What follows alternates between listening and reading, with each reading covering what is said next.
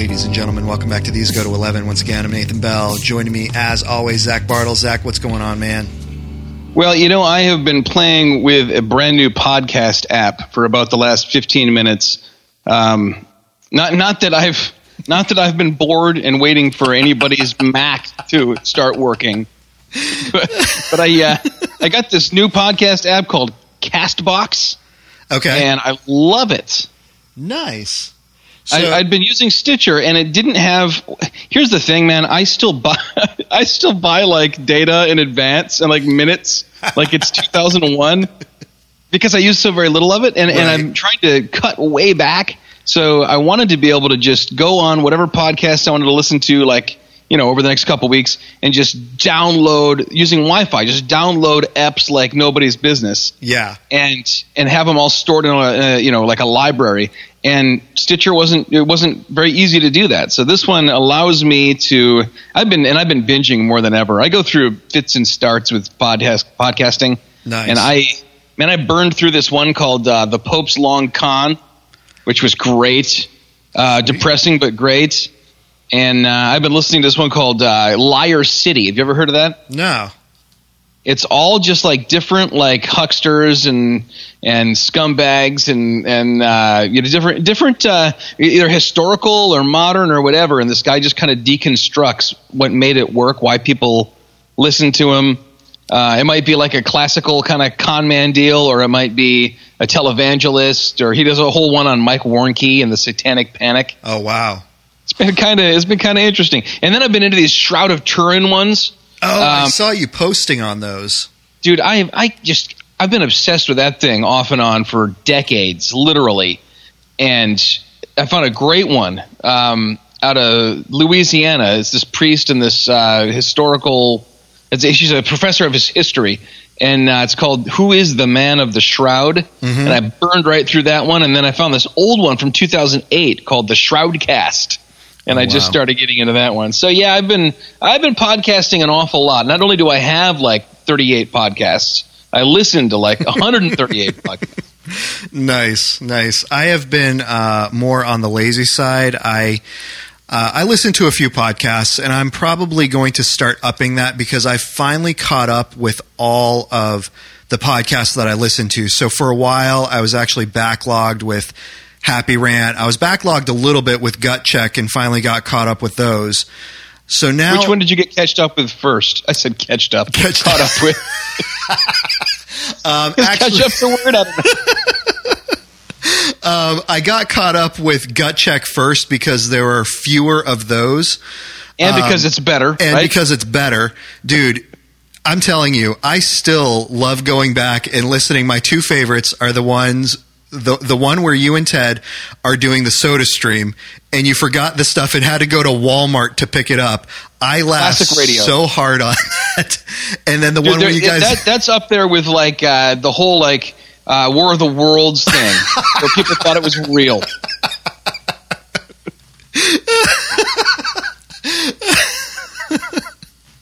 Oh man, that one and then the one where you guys are just sampling what was it like the 12 bag from Taco Bell or something like that? Yeah, got to do the tacos, man.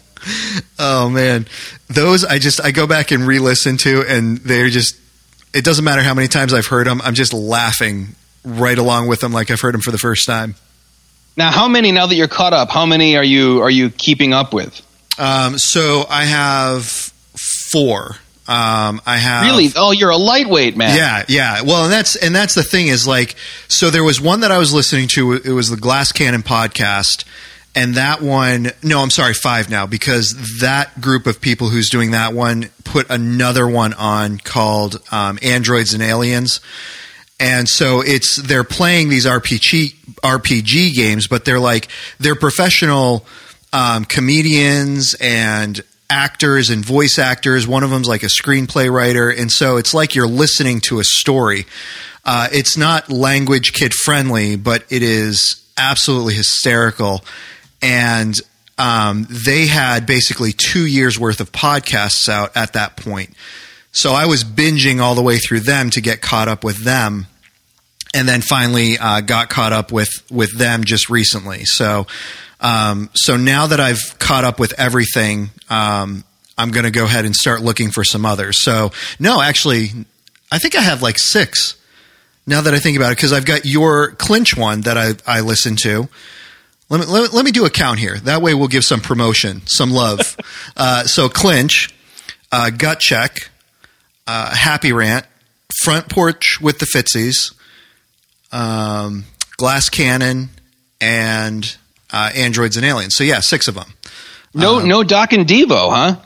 Um, no, not yet. I think they're the next one that I'm going to go on and download and try to get caught up on because now that literally um, I, I, can my my drive is long enough in the morning and in the afternoon that I can listen to one full one going to and coming home from work.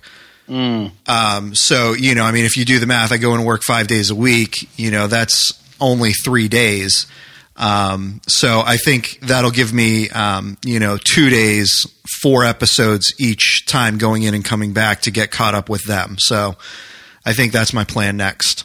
Isn't it kind of funny how binging is like simultaneously it's freeing on one hand, but then it also almost feels like oppression. Yeah. Like if you're like, oh crap, I'm behind, and, or you or you start a new one and you're like, oh, I know new ones are coming out every yeah. week or twice a week, but I haven't.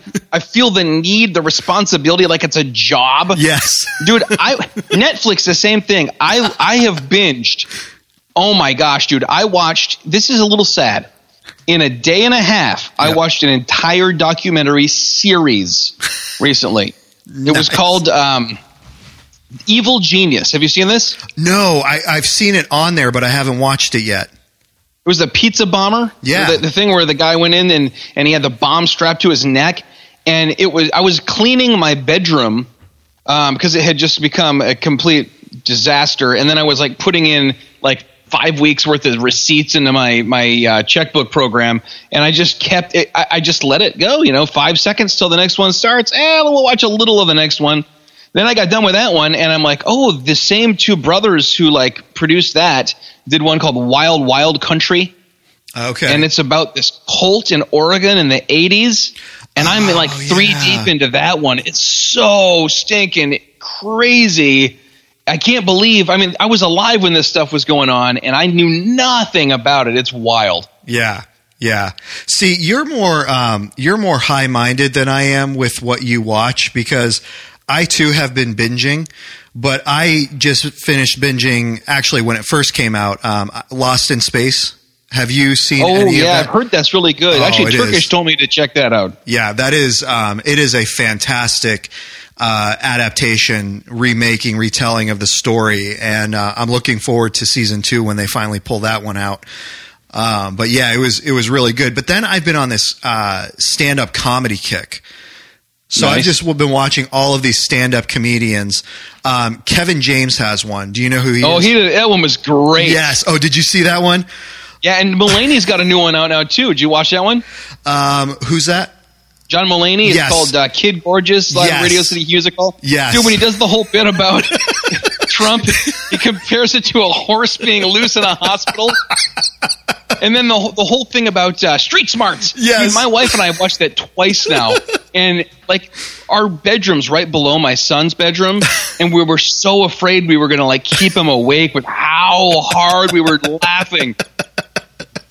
Oh man, that's great. That, that, guy's my favorite comedian, and not by a little bit. Have you seen um, Maz Jabriri or Jabrani?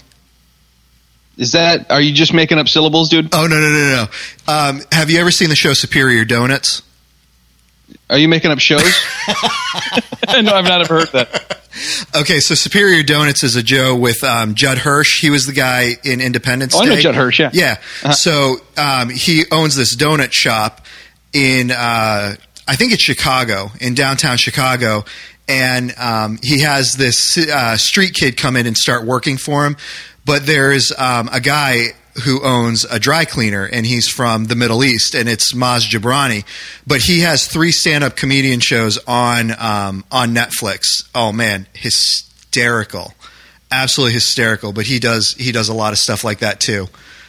So yeah. Dude, I'm oh. super jazzed because my wife for my 40th birthday, she bought me and uh, my and her and my son tickets to go see Gaffigan this summer Oh, nice. up at Interlochen uh, in northern Michigan. I am so jazzed. He, he's so funny. Yes, he's got like four or five of them on Netflix too. Yeah, yeah. We, actually, yeah, he's got five because Cinco was the last one. Yeah. my son, my son knows them all by heart. he'll he'll reference those in like everyday conversation. He's ten. That's great. That's great. Brian Regan has one on there right now, which is good. And with the nunchucks one, Yes. Yeah, I've, I've pretty much. I, I will actually. Um, this is really this is really dorky, but if there's one that I I want to watch. But I don't really have, you know, the time to devote to, you know, maybe two or three comedy specials in a week. Right. I will I will just hit record on uh, Audacity and I will hit play on Netflix and I'll record the audio and I'll go do something else and then I'll load it onto my Palm Pilot and I'll listen to it in the car. That is fantastic. nice. It's probably dude. illegal too, so I shouldn't have said it, you know. But then I, lis- I delete it. I've got my subscription. I'm paying for it. That's right. That's right. There's nothing wrong with that. It's not like you're inviting people into your car and like, hey, listen to this. And by Actually, the way, pay me three yeah, bucks. I'm like I'm just I, at random street corners. I'm like, hop in, check it out.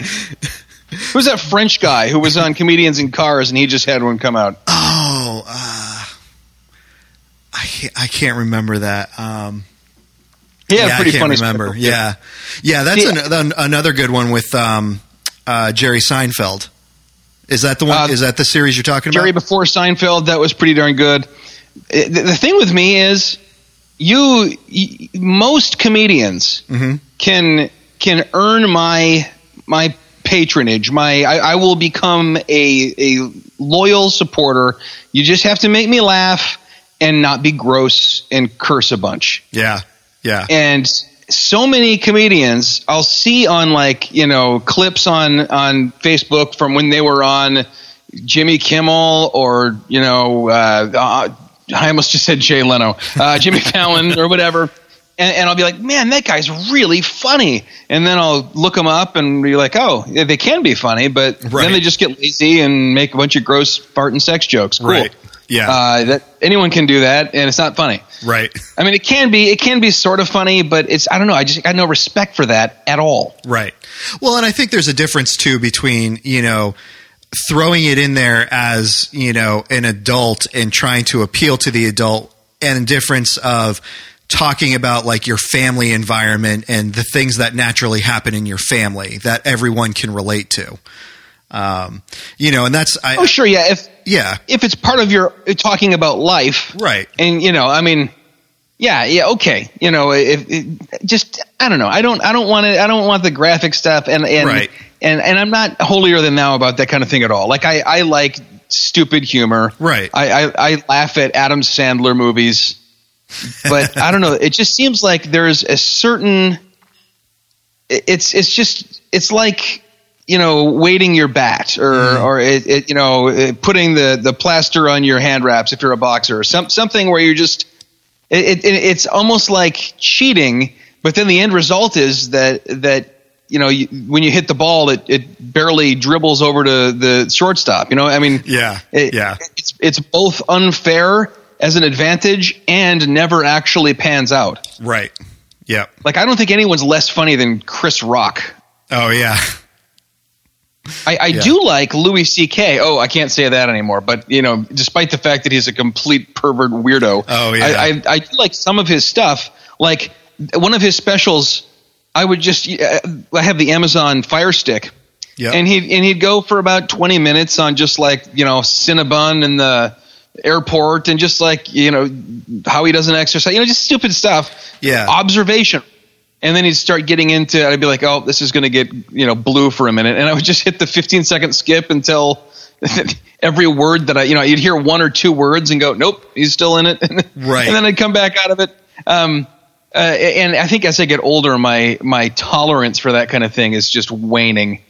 Yeah, no, I, I agree. There's a lot of stuff. I mean, I've been going through uh, a lot, like I said, a lot of the comedians on Netflix, and and within I would say about ten minutes, I know whether or not I'm going to keep watching, and so you know it gets a little annoying because you have that section on Netflix where it's like continue watching, and so there's like a string of comedians on there.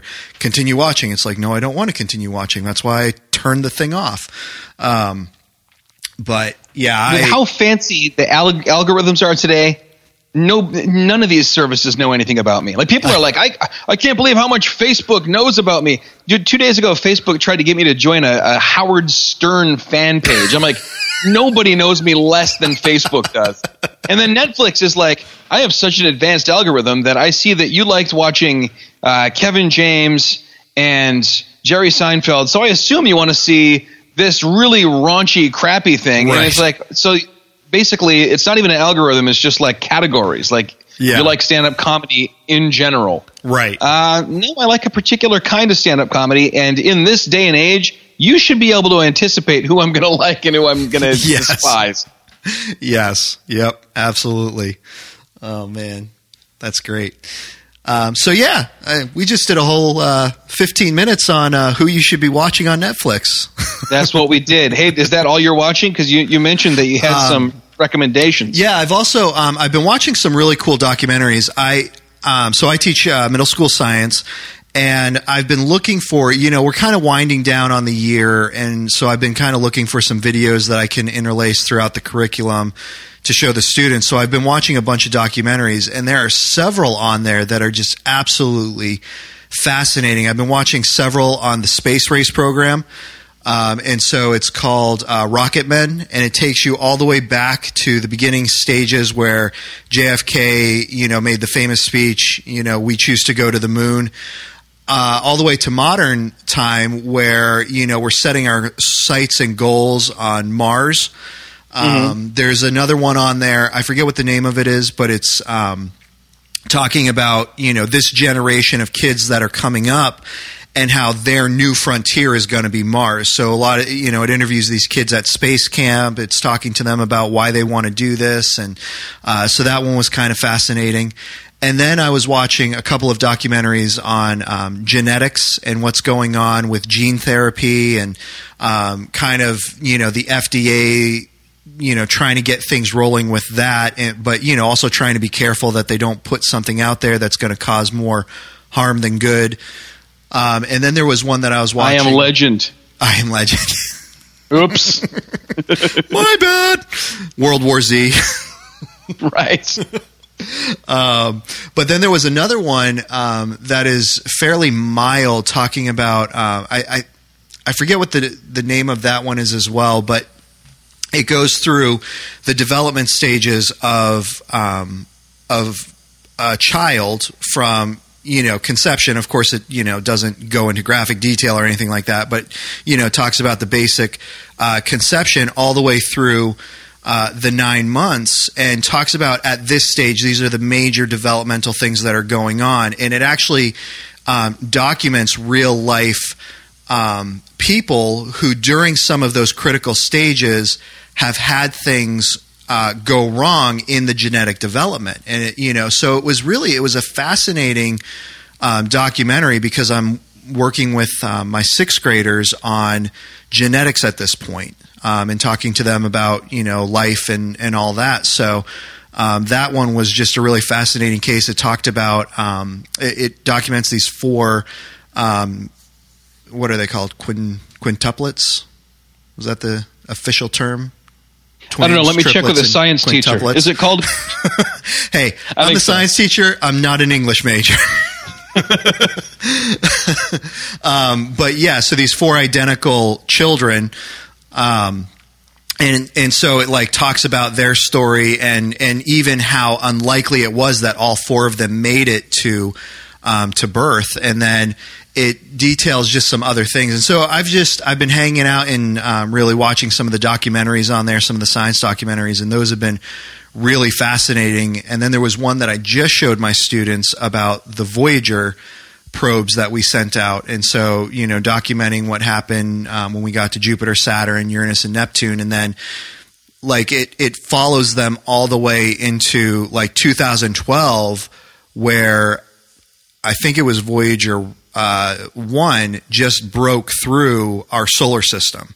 So 2012, it finally made it and, and went through our solar system and is in, in in international space right now, just kind of traveling out there. And so we, we're still getting these faint signals back from Voyager, but we have to keep building bigger and better and stronger antennas in order to receive the signals they're sending back. So just a really fascinating and cool, um, cool thing to, to see and experience and be able to share with my students.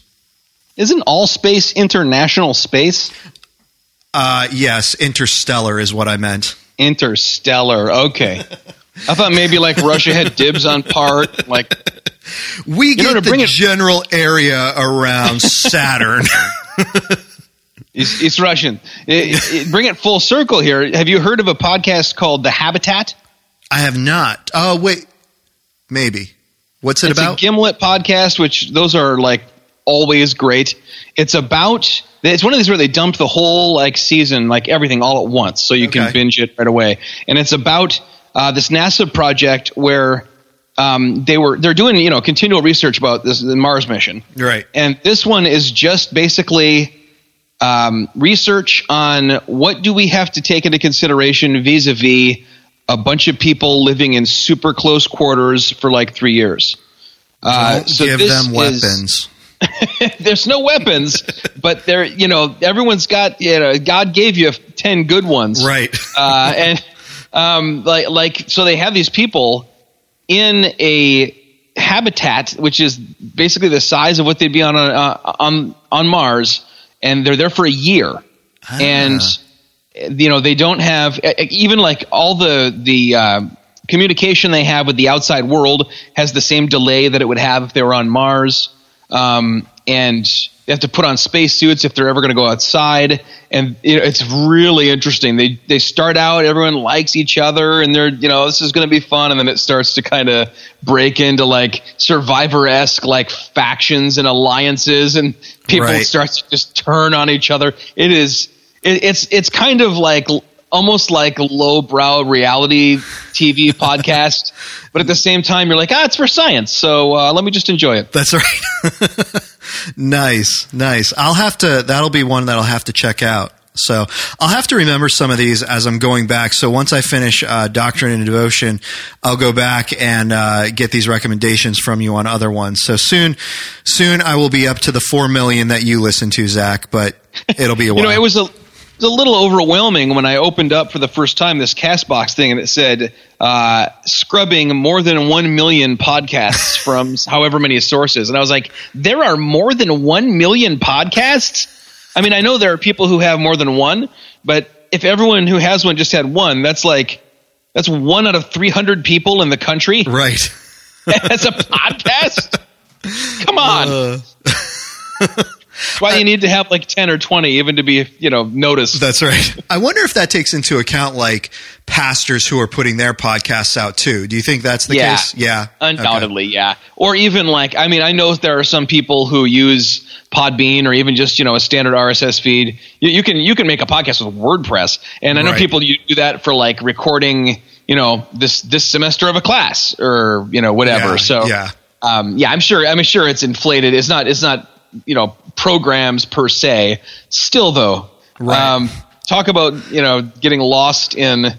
Uh, a, a sea of content. Yeah, needles in very large haystacks. Oh man, But you know that doesn't stop 20,000, 30,000 people from finding these go to 11 every that's week. right. Hey, that's how we roll. man. 80,000. Well, we're just throwing numbers out there. 200,000. Uh, are we going to do something cool when we finally reach three hundred thousand downloads? We missed the two hundred thousand download mark. oh. Well, where does it stand? Uh, that's a good question. I would have to check that out once we stopped recording. Yeah, there, there should be there should be something. Um, that's maybe that's when we should do a live app. There we go. There we go. We could do um, we could do what we tried to do when we reached uh, hundred episodes. Um, Yeah, and- that went well, dude.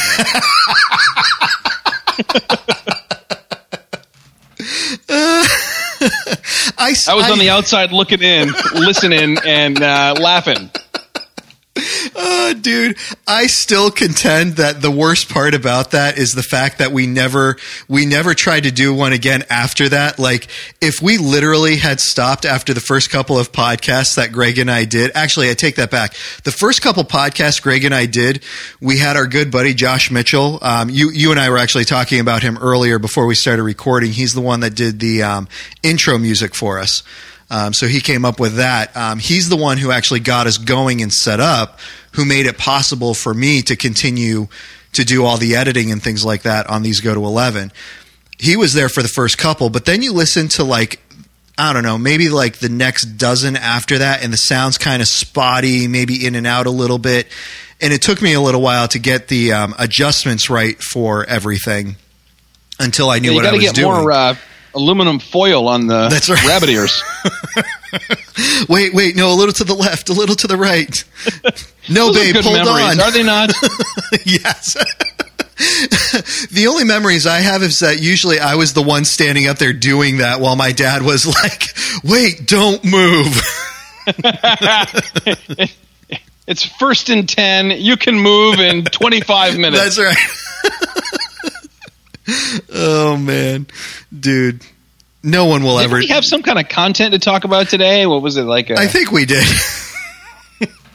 we um we had two questions last week that came from our listeners, and we spent um we spent the good bit of the podcast last week talking about uh, legalism and holiness and uh, license and liberty and all of that stuff. Um, we had another one come in from a faithful listener of ours as well. Um, and that one, I think I said his name was Noel. His name's actually Tyler Noble. Um, so I totally screwed his name up. Sorry, Tyler. Um, this time uh, we had another one come in from Jared. I'm just going to say um, his first name so that way we don't, um, you know, give anything away um, beyond that. But he had a question. Uh, do you have it in front of you, Zach? Because I remember the general gist of it, but if you actually have the question right there, um, I can let you read it word for word. Otherwise, I can just kind of, you know. I bet I can do a similar job to how I did reading the last one by going back. I don't know. You and I, we didn't text much this week, so I probably can find it fairly quickly. Oh yeah, there Uh, it is. Actually, I have it too. Oh, go for it, man. Okay, Read away. cool. Oh shoot, man, that was It's a, small, isn't it? That was a horrible picture I sent you. I'm like, yeah, I got it for you, man. You got the pictures? Yeah, I got the pictures. Okay. And I'm looking at it. It's like, oh, man. okay. Um, so here we go. This is going to be uh, pretty specific, so maybe best uh, left for mailbag episode. 27 year old with cerebral palsy, and while I like the opposite gender and would like to pursue marriage, bad thing is I do collect disability benefits. I tend to read a lot of premarital slash healthy dating Christian books, and sometimes it can be a bit discouraging when it seems the author might discourage that for me. Anyways, guys, what would be your thoughts? What would your thoughts be? Um, love the cast, Jared. Um, and so I, f- you you actually were in contact with Jared um, for some clarification, and some of the things that he said was that people have actually because he collects disability basically um, I, I mean is it too strong of a word to be like yeah they're basically calling him a freeloader and he needs to be out you know getting Yeah, a real job to provide for his family No, that's that's not what he said. It was more along the lines of kind of challenging him um, because he's on a, a fixed income at this point, just simply because of uh, his situation. That you know, well, if you're not going to be a solid provider, then you have no business dating because dating is for marriage, and marriage, if you're the man, you know, for, forget the fact that there are so many uh, marriages out there where we got married and then an illness, a disease, an injury uh, rendered a man unable to work. Right. Um, at that point, is he not as much of a man, not as much of a husband? Right. Um, I think it sounds like maybe a, a grumpy old coot of some kind. Uh, and then also, you know, he references all these books. Um, I, I'm guessing probably uh, reformed stuff um, and, you know, gender roles and uh, these parachurch ministries that define themselves by uh, standing up for these traditional right uh, roles and, and, and, you know, the way a relationship's supposed to look. Yeah. uh, that can be awfully unbending, and and I could see how it would be discouraging for somebody. Yeah, yeah. You know, it's interesting because I've known um, uh, probably a handful of people uh, within my life where, and actually, even in my own family, this was the case where my mom probably, I would say, up until the point where I was in fourth or fifth grade, was more of the part time worker. Uh, stay at home mom, kind of take care of the kids type thing. And then she ended up getting a really good job uh, working as a nurse. She was a uh, certified nurse, so working as a nurse, and she ended up uh, pulling in more money than my dad did. And so, you know, they were talking, and they just came to the decision that, well, it's better if dad kind of cuts back on his hours a little bit. And he takes care of the kids now and does the cooking and all that stuff. And, um, mm-hmm. You know, I remember, I remember not really thinking that was weird at all um, because I, I, don't know. We were just we were always raised that you know mom and dad were mom and dad. You know, I mean, my mom did. Um, she, as long as I can remember, she did work most of the time in some capacity, whether it was full or part time. So we had partial incomes, at least coming from uh, both of them at various points in our lives as kids growing up. And so I never really thought it was weird that oh well mom's making more money now so you know dad's just going to kind of do the things mom was doing and you know i i've known other people like that as well where you know mom mom's got a better job than dad does and she's making more money but we still need somebody mm-hmm. to take care of the kids and so hey dad's going to be the one to do it right now yeah and you know what's funny is i've i mean i, I remember i used to listen to daily uh, it was actually a video cast of some kind um, from a, a ministry. Uh, the guy, uh, the guy's name rhymes with uh, Rod Zeal, and uh, he was asked a question one day: Is it okay for the wife to be the breadwinner if it's a mutual decision, and the guy to maybe be more uh, stay at home with the kids, or mm-hmm. homeschool the kids, or or even be kind of the homemaker, housekeeper, right? Uh, whatever we want. I don't, I don't know what terms aren't offensive anymore. I, I never know. um, you know, the guy, the guy who's who's we're already dividing labor in almost any marriage, but he's right. going to do more of this stuff. And and the answer given was, I guess that's okay, but it better be as short a period of time as as possible, so you can get back to the way things are supposed to be. And there was not a single scripture cited. Mm. Um, you know, it was just basically like because Ward Cleaver does this stuff and June does this stuff, right? And you know, we don't want to mess with that. And I mean, I, I get that there's a, a, fear right now of slippery slopes into redefining every gender role and even redefining gender itself. Mm-hmm. Um, but but I don't know when, when you get into and I guess we're we're a little off topic now, but when you get into making rules and binding the consciences of other people, especially a husband and wife who in in mutual submission uh, and submission to God's word have decided this is how we are going to get it all done.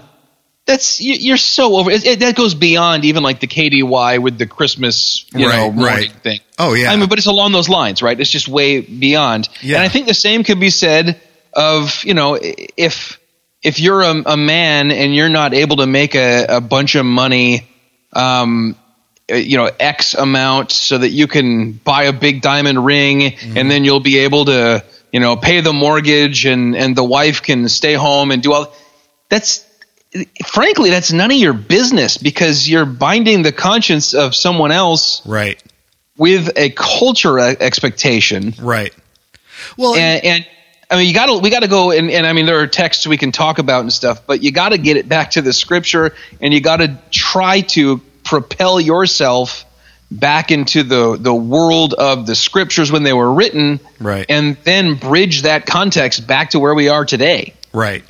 Right. Well, and I was going to say, I mean, let's be real. I, I, mean, I remember when my wife and I, um, you know, we, we dated in college and we got married uh, the summer in between our junior and senior year of college. So for our entire senior year, We were still full time in school.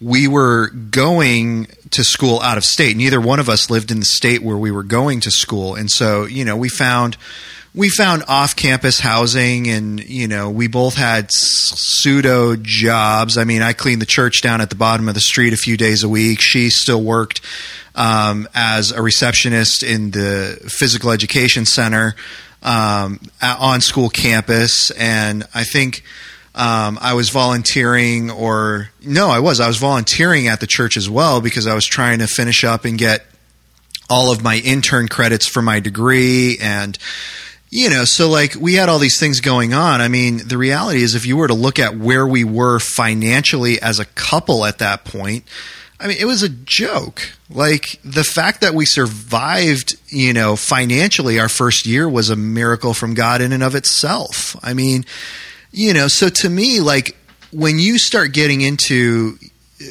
prying into someone else's um, finances, like you said, that's that's just a really slippery slope. Like that's none of your business. My wife and I had looked at what we were going to be making, how we were going to be living. We looked at some things and decided we were going to cut some things out, not have things here, not do things there.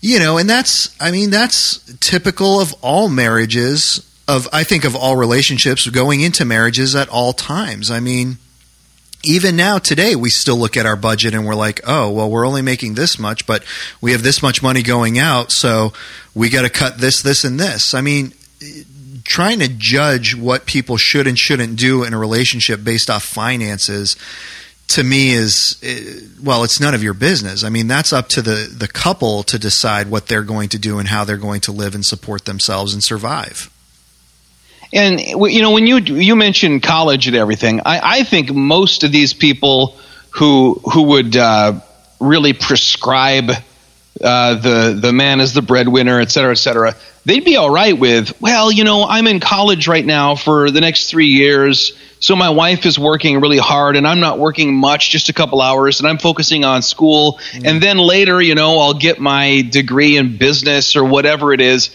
and I'll be able to make a bunch of money. But here's the thing: you're not guaranteed any, right. you know, that, that you'll you'll still be around in five years. You're yes. guaranteed just today. And yes. and if it's okay for us to live like this today, and it's not sinful, it's okay for us to live like this as long as we're both happy doing it. Yes. And, and you know, if, women live longer than men in general, there's a decent shot in any marriage she's going to be taking care of you at some point, buddy. and if your pride is going to get in the way of that, um, that's that's just sad. Yeah. Uh, and you know, when men get sick, we're all like, oh, "I'm dying," and there's all these little loopholes for when it's okay for me to not be the macho man who who brings home all the bacon.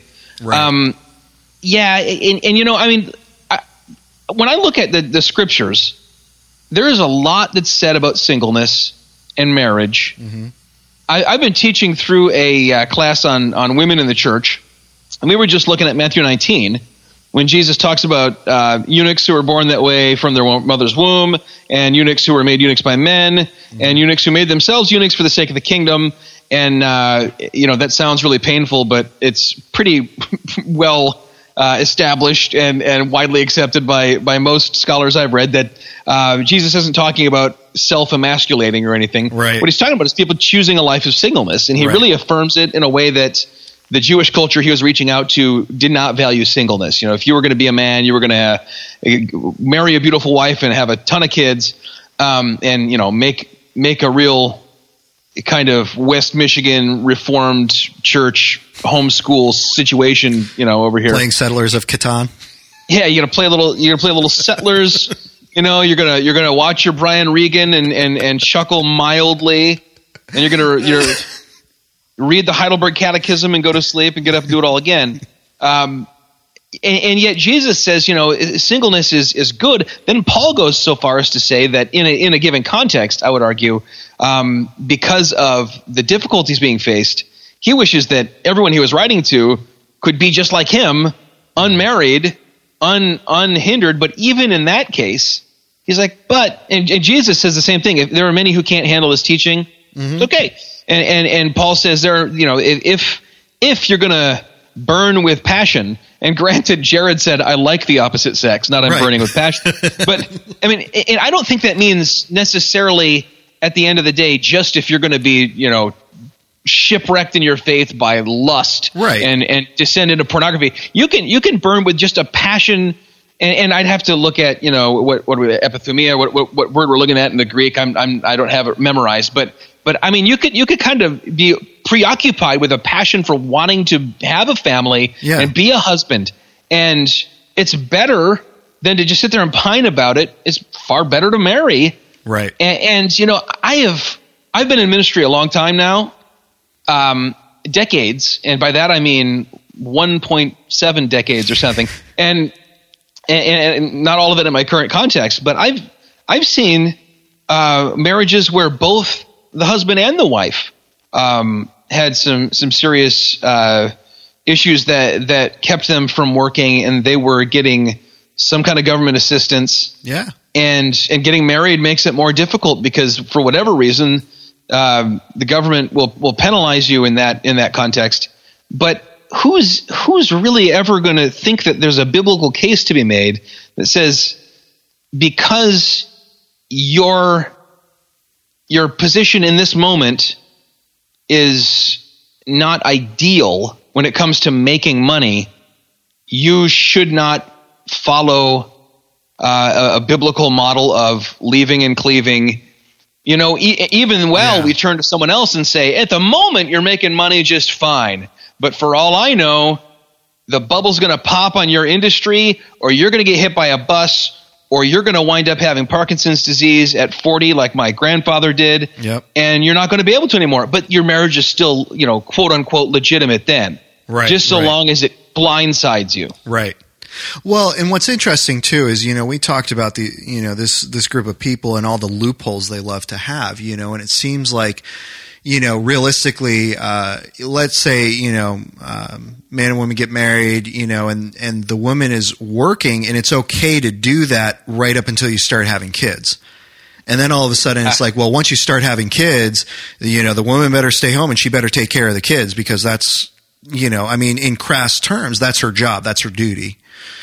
You know, and my wife and I have actually talked about this. I'm more domesticated and more of a homemaker than she is. Um, you know, if we were to ever have kids in that context and setting that required one of us to stay home, she's totally fine with the idea of me doing it.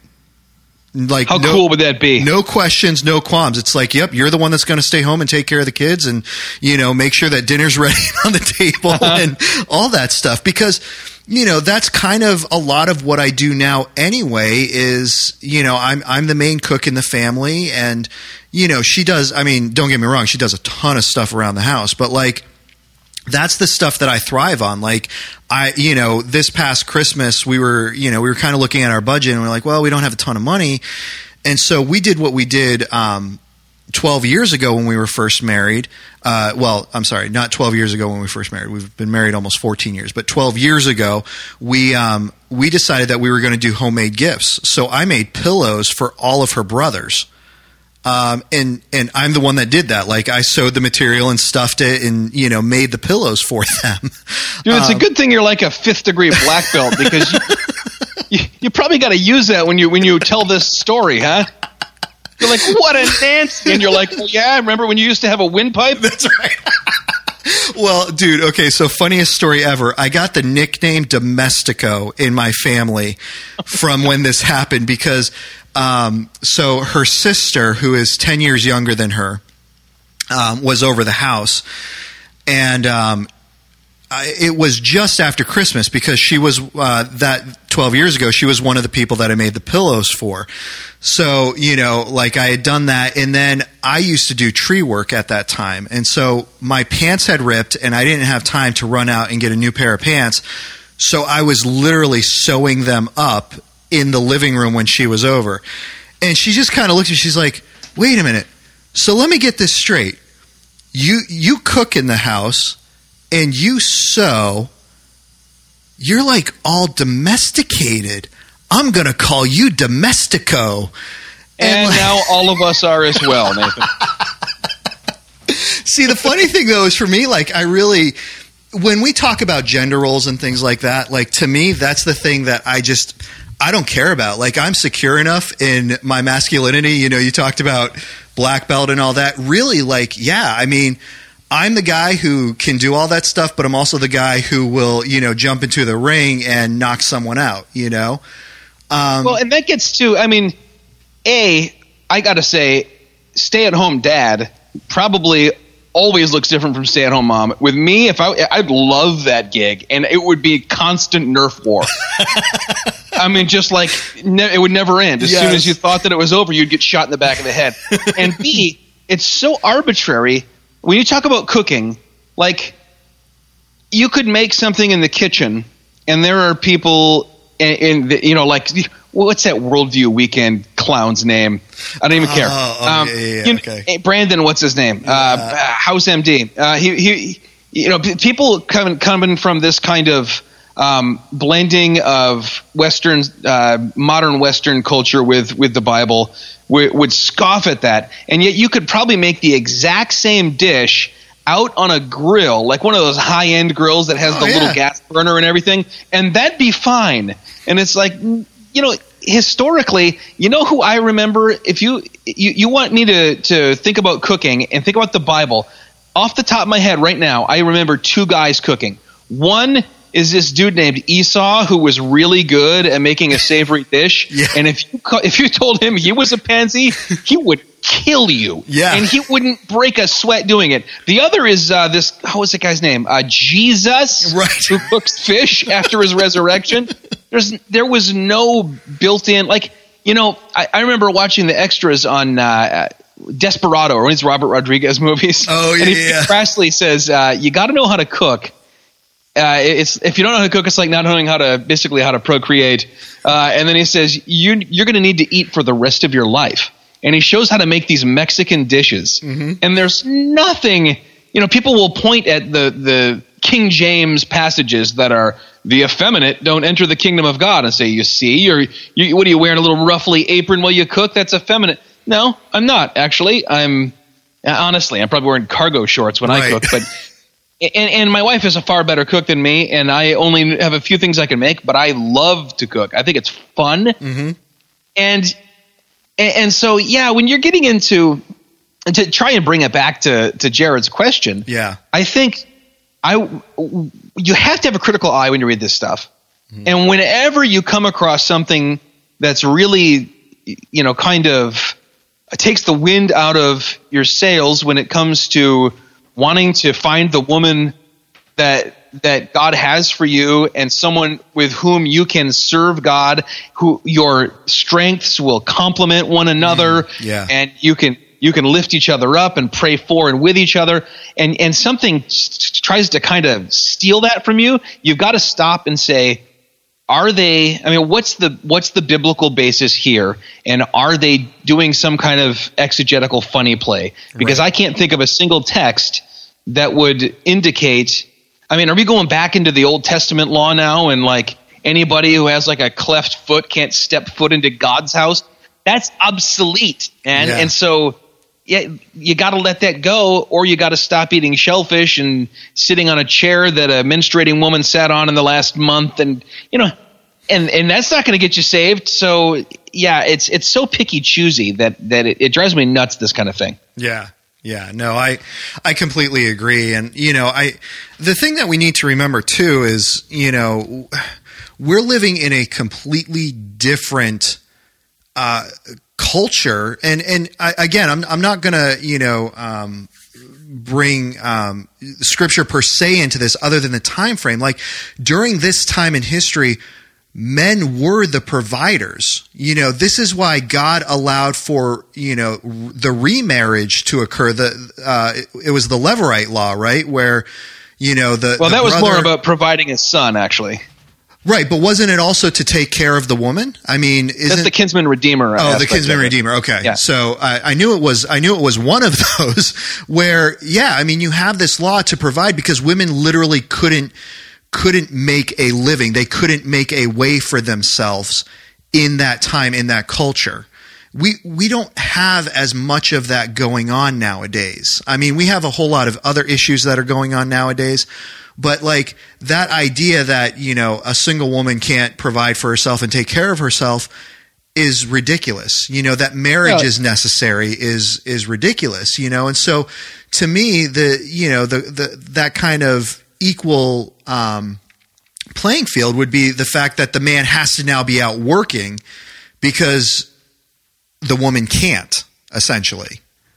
even in the New Testament world, though, I mean, uh, tell tell Lydia that a woman can't make it on their her own. Yeah. I mean, she, She's like, oh, I'm too busy buying and selling you to to hear what you have to say, Right. and, and like Phoebe, and Yeah. and the fact that Jesus' ministry seemed to have been majority funded by wealthy women. Yes. Um, I mean, we, married women, like uh, you know, the woman who's married to the steward of Herod's house, and then also single and widowed women, and and so yeah, this kind of thing, if it's tied to cultural necessities, once the culture changes and the necessities change, you have to stop and say, is this a biblical principle Right. that's timeless?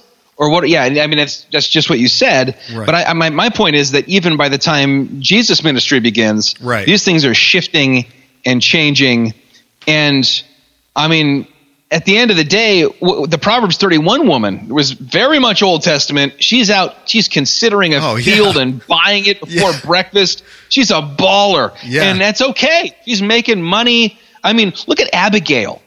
Who, who's running that household, man? I mean, gra- granted, Nabal's uh, not Nabal. No, yeah, Nabal. He's, he's not a good example, Right. but I mean, the fact that she was so she's both beautiful and a peacemaker and she's just capable Right. and and kind of awesome is I think what draws David to her and he's like holy cow this woman's the whole package Right. lucky me her husband just died Right. and it didn't make him go ew what do you think you're a man or something what about traditional blah blah blah Right.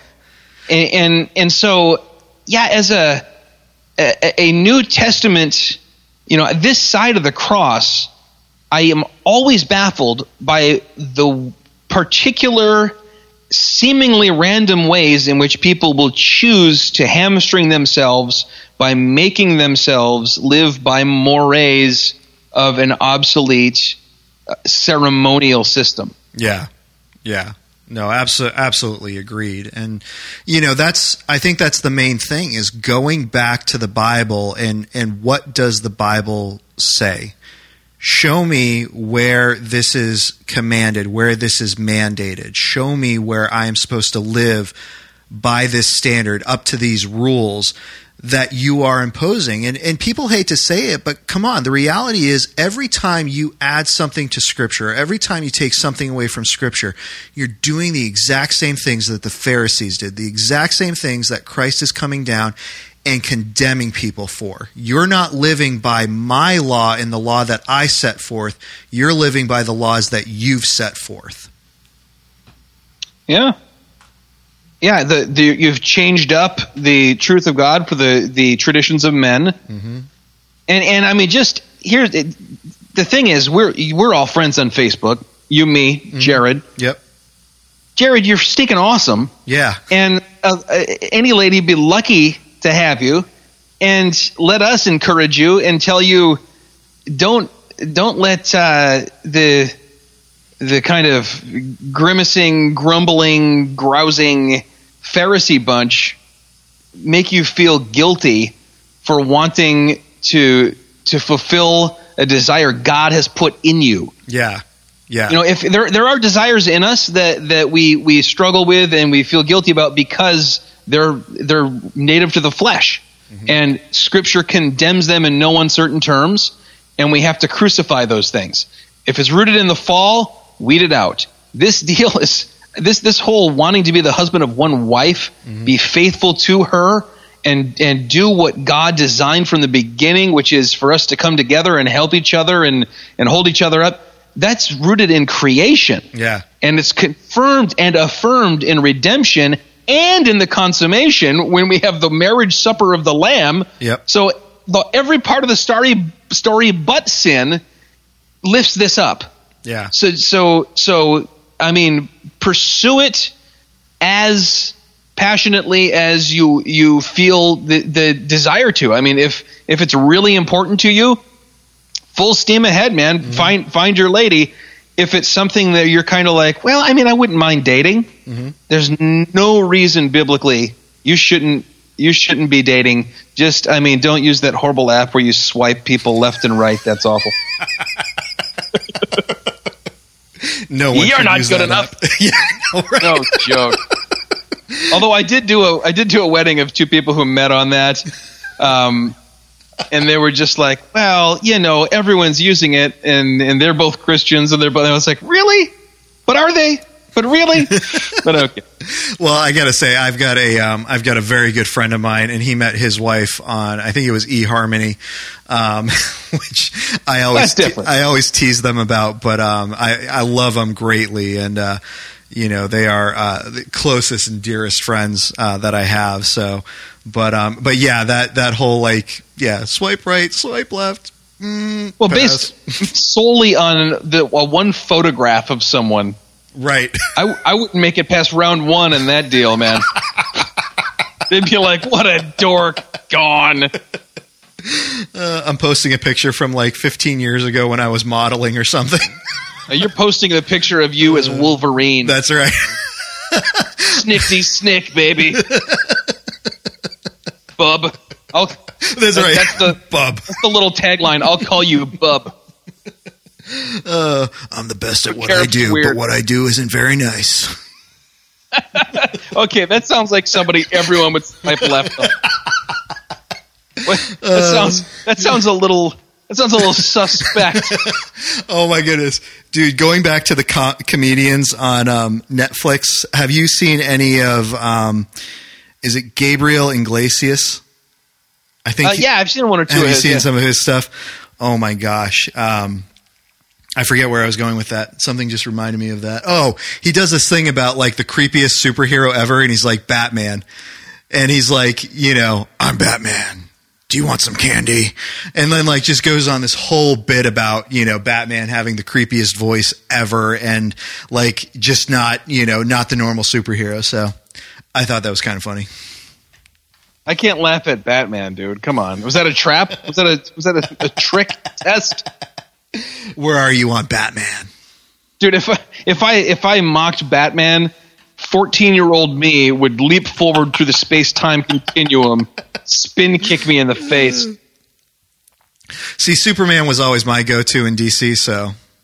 Ah, superman's boring. He's bulletproof. He's impervious to everything. He's eh. so so what, what do you have to do then and, and granted now we're back into the nerdy stuff from last week but what do you, you, you then you got to give him bad guys that are just as powerful as him why not just have two regular guys fighting at this point Well, they've done some really cool stuff with him, though. Like, did you ever see? Um, did you ever see like All Star Superman? I mean, they had a series of like cartoons that came out.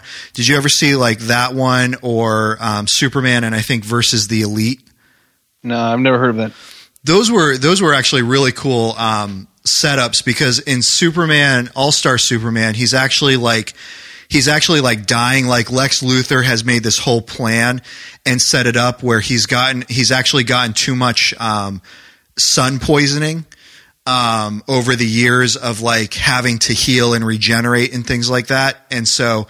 Lex Luthor devised this whole scheme to kill Superman, and that was actually really fascinating. Um, but then there was one Superman versus the Elite where he's going up against these people who have the ability to like mess with his mind and stuff. And so it's like, what would Superman look like if he wasn't restrained by his moral code and compass? Because, um, you know, he spares this one guy's life and, and sends him to jail, but the guy just gets out of jail and then he goes and kills someone. And so even the public is kind of getting down on him for this. And then the elite come onto the scene and they're willing to make the tough calls and take care of this. And so then something starts, you know, brewing between them and Superman. And so the people are actually rooting for the elite and Superman basically pulls out this whole thing where it's like well, you want you want to see Superman unrestrained, you're going to get him.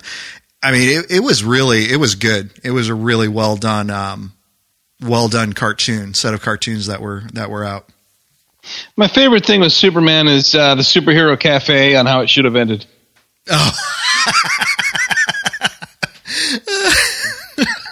All of those are great. And Because I'm Batman. Do you watch Honest Trailers? Oh yeah, we watch them obsessively. That's another thing my son can quote like verbatim. Oh my word! Did you ever see the series that they did on the the Twilight series? Yeah. Yeah, I've seen those, and I've seen the bad lip readings of Twilight, and that is my, these, my the extent of my interaction with Twilight. But that's all you need. I mean, you don't need anything else. oh man. All right. Well, before we get into uh, too much more nerdage, um, dude, this has been a, this has been a good Nathan. conversation. That's right. Um, and actually, I don't think we mentioned Mission Aware, so you know, let's give uh, shouts out and high fives to them. Um, all the great products that they have over at Mission Aware. Um, you know, you got we just uh, we just celebrated Mother's Day yesterday, so if you didn't get a chance to you know get something from them for your mother, you got Father's Day coming up in uh, what four weeks, five weeks.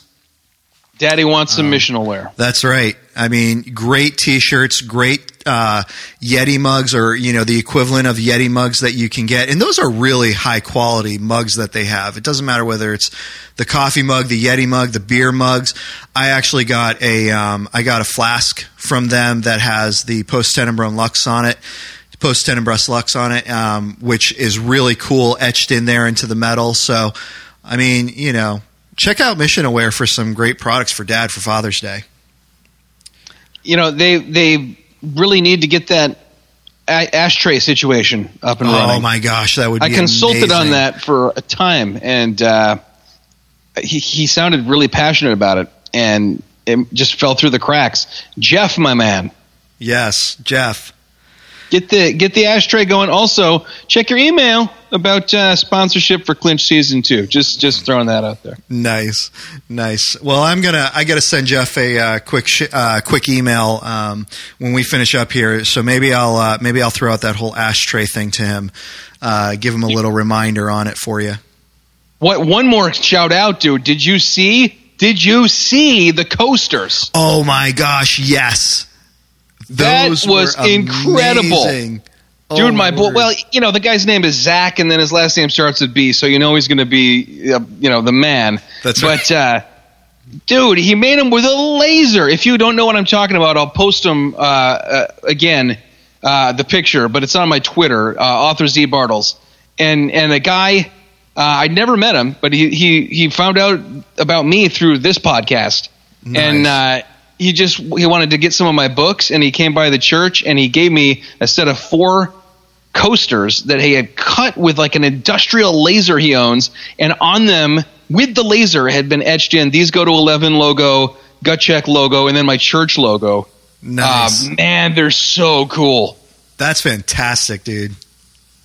We we need to see if uh, he can send th- set those up for uh, mass production. That, that I- those would be cool to to send out. Guarantee he can. He does it in his basement again with a laser. Nice. That's the money. That is fantastic.